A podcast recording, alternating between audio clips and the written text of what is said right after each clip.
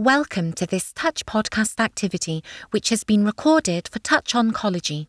In this podcast, Doctor Stephen Graves, a medical physicist, and Doctor Ana Kiess, a radiation oncologist, provide a primer on radiopharmaceuticals, including the mechanism of action, underlying scientific rationale, and clinical application of these agents in adult solid tumours. This activity is supported by an independent medical education grant from Advanced Accelerator Applications International S A and is jointly provided by U S F Health and Touch I M E. In our first interview, Doctor Stephen Graves discusses the principles of radiopharmaceuticals for solid tumours, their mechanisms of action and biological effects. So my name is Doctor Stephen Graves. I am a medical physicist and assistant professor of radiology in the Division of Nuclear Medicine at the University of Iowa in the United States. And today the topic of discussion is radiopharmaceuticals in principle, mechanism of action, and biologic effects. How do we design radiopharmaceuticals for clinical applications? The first step in designing a new radiopharmaceutical is uh, identifying a biologic feature that is overexpressed on tumor targets. Often this is the, the result of, of many years of uh, genetics and, and proteomics and preclinical work, leading to the identification of a target that can be developed for, uh, for drug discovery and for radiopharmaceutical development. So once a target is identified, the, the radiopharmaceuticals for therapy generally consist of three main components: a biological targeting vector that binds to that target in vivo, Uh, as well as a, a chelator that can be used to uh, conjugate and retain a wide array of different radioisotopes for imaging and for therapy. And uh, to bind the chelator to the, the targeting vector, there's often a, a linker which uh, can be used to modify the overall pharmacokinetic properties of the radiopharmaceutical. So, for example, making the linker a little bit longer would make the compound more lipophilic, more likely to clear by the hepatobiliary tract, and a little bit shorter would make it more hydrophilic and therefore more likely to clear by the renal pathway. So the other considerations with respect to developing a new radiopharmaceutical are uh, what type of radiation do you want the radioisotope to emit? So we have primarily alpha emitters, primarily beta emitters, primarily gamma emitters used for imaging. We also want to consider the half-life of the radioisotope. So if it's too short, uh, a therapy compound would have most of its radioactive decay occurring when the, the compound is still located in the blood, as opposed to localizing to the tumor surface and decaying uh, proximal to the tumor cells themselves. And if the half-life is too long, although the, the uptake in the tumor may be avid, the dose rate may be too low to affect a meaningful accumulation of, of D N A damage to, uh, to deactivate uh, tumor cells within the tumor microenvironment. So we want to think about uh, sort of an intermediate half-life uh, for developing therapies, and we want to be uh, mindful of, of uh, daughter products. If the radioisotope decays to a radioactive daughter itself, we want to understand the biologic fate of those daughter radioisotopes. What are the differences between alpha and beta-emitting radionuclides? So the, the different radioisotopes that we use uh, for therapy are either considered alpha emitters, which decay with the emission of a helium nucleus, these relatively large, positively charged particle, uh, or, or decay by beta emission, which is the emission of a high-energy electron. And these two types of radiation interact and in, in, in induce biologic effects in quite different ways. So the alpha emitter will uh, deliver its energy along a very short path length with, with quite a lot of ionization in sort of a linear track, whereas the electron, the beta particle, will have a tendency to sparsely ionize and travel relatively large distances between creating clusters of ionization in the body. And as a result, uh, the primary mode of D N A damage for alpha particles is induction of, of double-strand uh, D N A breaks. So a single alpha particle traversal of a cell nucleus is likely to induce uh, a large number of, of double-strand breaks in the D N A, as opposed to to uh, beta particles, which uh, will will induce small clusters of damage, uh, primarily single strand breaks that will build up given adequate dose and dose rate to uh, lethal double strand breaks. But it turns out that the mechanism of damage for low L A T radiation is much more chemical in nature. So creating a free radical species is primarily the mode of inducing single strand breaks. And these free radicals can diffuse and cause that damage to the D N A, but it can also be uh, uh, neutralized by uh, antioxidants such as superoxide dismutase or radical scavengers, uh, including sulfhydryl-based compounds. And then once those single strand breaks occur, they can either be chemically repaired, or they can be uh, made more permanent by oxygen effects, or they can be enzymatically repaired. And so in general, we think of the, the high L E T alpha radiation as being much more damaging per, per unit dose, uh, on the order of, of, of three to seven times more potent in terms of uh, cell killing uh, in comparison with low L E T uh, beta radiation. What are the current approaches to dosimetry when using radiopharmaceuticals? So a real strength of using radiopharmaceuticals for therapy are that they are inherently radioactive. And it turns out that, you know, radioactivity uh, is quite easy to detect and allows for uh, three D imaging after administration of a compound to an individual. So for patient-specific dosimetry, the, the typical workflow would be to administer either a small quantity of the therapeutic radiopharmaceutical or uh, to administer the, the therapy itself, and then to Uh, take that patient and, and scan them with a, a SPECT C T scanner, single photon tomography, uh, a few times over the course of the decay of that radiopharmaceutical, generally um, scanning, you know, at, at twenty-four hours, forty-eight hours, and maybe a ninety-six hour time point. And that data allows you to characterize the, qu- the concentration of activity in various organs and tissues throughout the body as a, a function of time. Uh, and based on that, we're able to calculate the total number of radioactive decays that's occurring in uh, in normal organs as well as tumor tissues, and that allows us to compute the radiation dose. Additionally, because we have the, the dose rate effects, we're able to model the biologic effects of radiation, uh, thereby allowing us to convert between, say, uh, external beam radiotherapy dose treatment schedules and uh, the radiopharmaceutical dose uh, dose rate and dose effects, and and thereby allowing us to predict the, the biologic effects from the radiation and allowing us to patient uh, patient tailor our treatments so that you don't uh, exceed normal organ dose limits, and you also uh, are able to ensure that you're able to get enough radiation dose to the tumors themselves. What are the potential side effects and off-target effects to consider when using radiopharmaceuticals? So although uh, radiopharmaceutical therapies are quite effective for binding to the cancer cells and, and the tumor microenvironment and causing the, the intended effect, there are some off-target uh, uh, radiation-related effects to consider.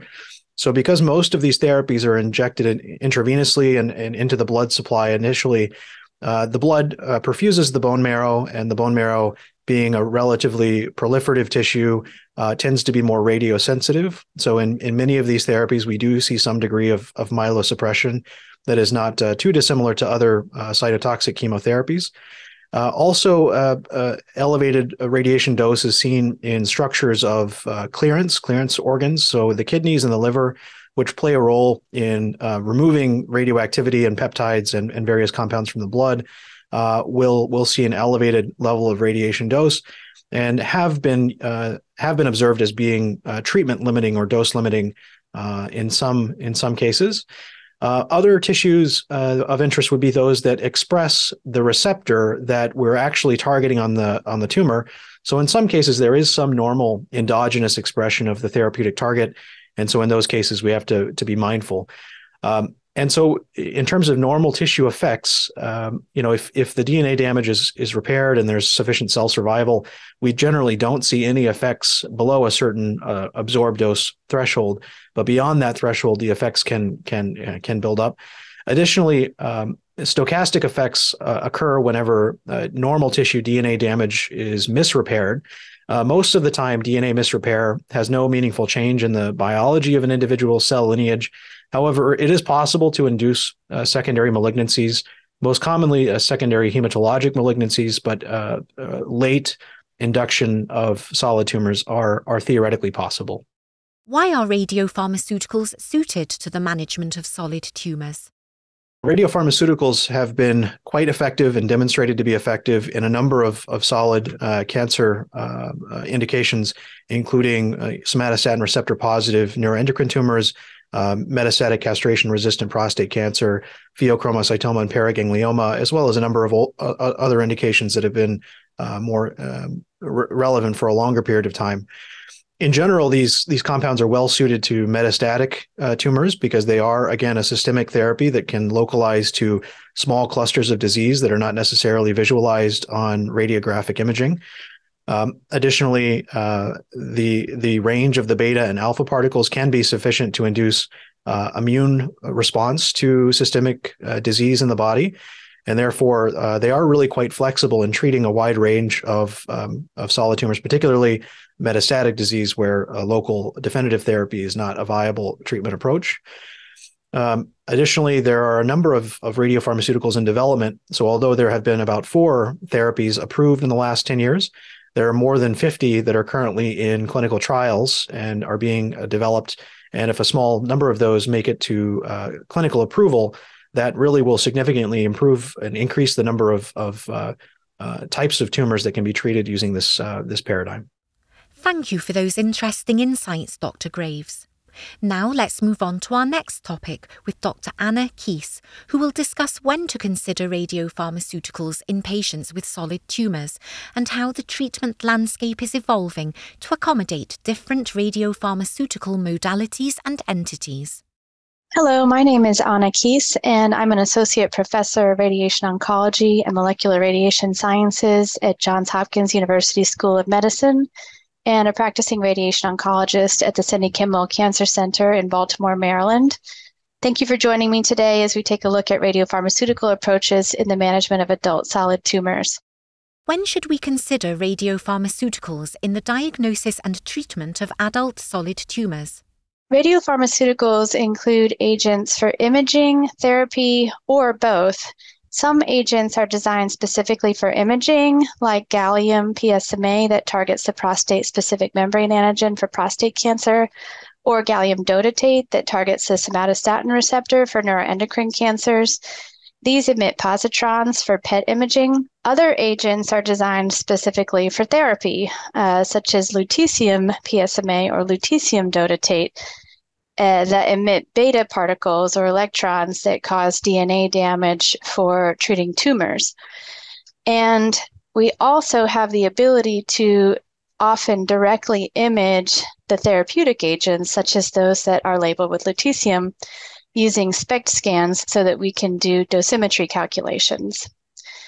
For clinical considerations, these agents are approved by regulatory agencies for therapy when they show efficacy and safety in a specific patient population, and there have been multiple recent regulatory approvals uh, for various cancers.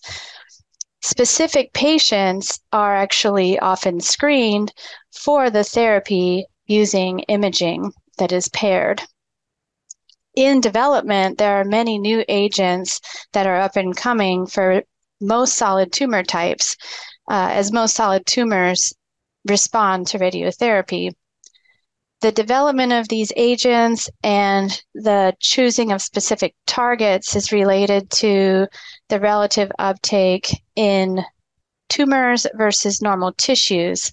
So biodistribution and pharmacokinetics play a large role in determining what the final absorbed dose is to tumors versus normal tissues, and these absorbed doses are directly related to tumor response and toxicities. What radiopharmaceutical modalities are available and/or in development? Most radiopharmaceutical constructs consist of three parts. It's the radionuclide itself that emits radiation, various linkers and chelators, and the ligand or ligands that bind to targets. There are a variety of different ligands that range from smallest to largest to include small molecules, peptides, minibodies, antibodies, and nanoparticles. And there are various properties that uh, are amenable to different applications with these different ligands. So, for example, uh, small molecules such as lutetium P S M A have rapid tumor uptake, rapid clearance from the bloodstream, and very good uh, solid tumor penetration. Larger molecules like antibodies and nanoparticles have often a longer circulation time um, and can have specific properties that lead to tumor retention. There is some concern for these sometimes for hematologic toxicities due to the longer circulation time. Antibodies and nanoparticles can be very readily engineered to bind to multiple targets.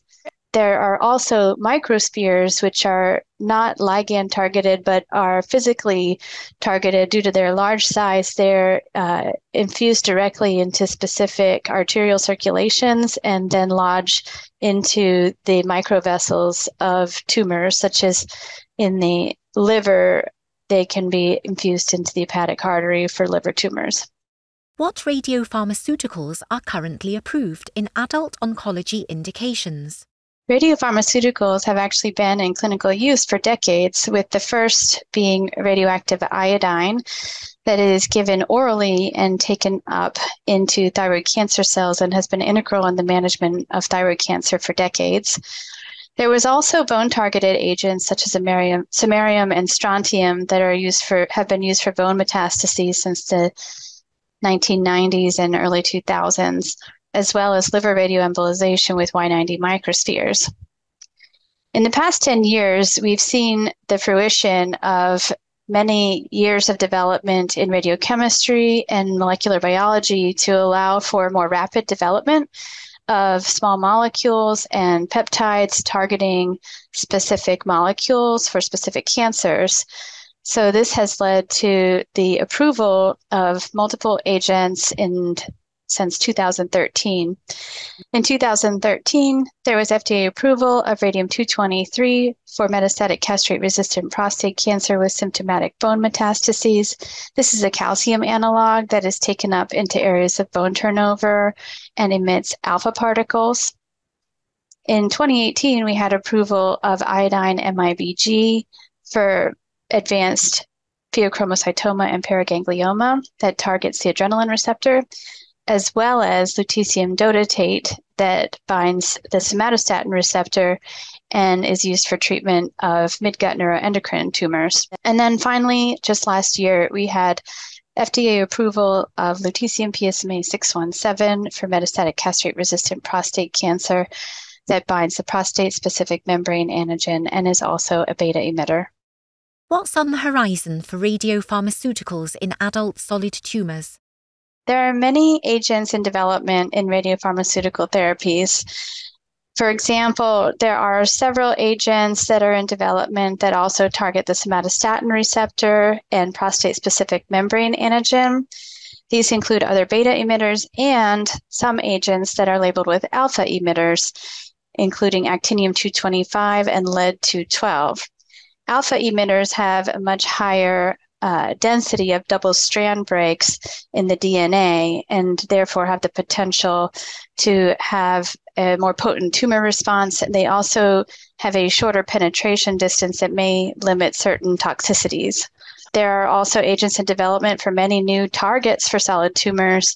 This includes gastrin-releasing peptide receptor for GIST, breast cancer, and prostate cancer, the fibroblast activation protein, which is expressed in the tumor stroma of many solid tumors, H K two for prostate cancer and some other solid tumors, and many, many other targets on the horizon. What more is needed to support integration of radiopharmaceuticals into clinical pathways in adult oncology? Radiopharmaceuticals are a naturally interdisciplinary endeavor and include the critical involvement of nuclear medicine physicians, medical oncologists, radiation oncologists, medical physicists, and radiation safety. So there are certain complexities and needs associated with this. There's international needs in terms of the availability of radionuclides and specific agents and uh, high need uh, and meeting supply and demand. There's also international needs in terms of the workforce and expanding education and clinical training, which is part of why we're here today. And there are logistical needs for both patient care and for research in terms of patient care is often related to establishing new facilities and radiation safety measures to appropriately have radiation protection and management of radioactive waste. In research, there's a great need for investigation of radiobiology and radiation dosimetry for these agents to optimize their treatment properties and combination therapies. And altogether, these challenges are very worth addressing to bring these agents into the clinic for the treatment of our patients. Thank you, Doctor Kiess, for sharing your insights on current and emerging radiopharmaceutical options in patients with solid tumours. Thank you for listening to this Touch podcast. This is the first of a two-part series on radiopharmaceuticals in adult solid tumours. Check back to access part two and additional content on related topics on touch oncology dot com.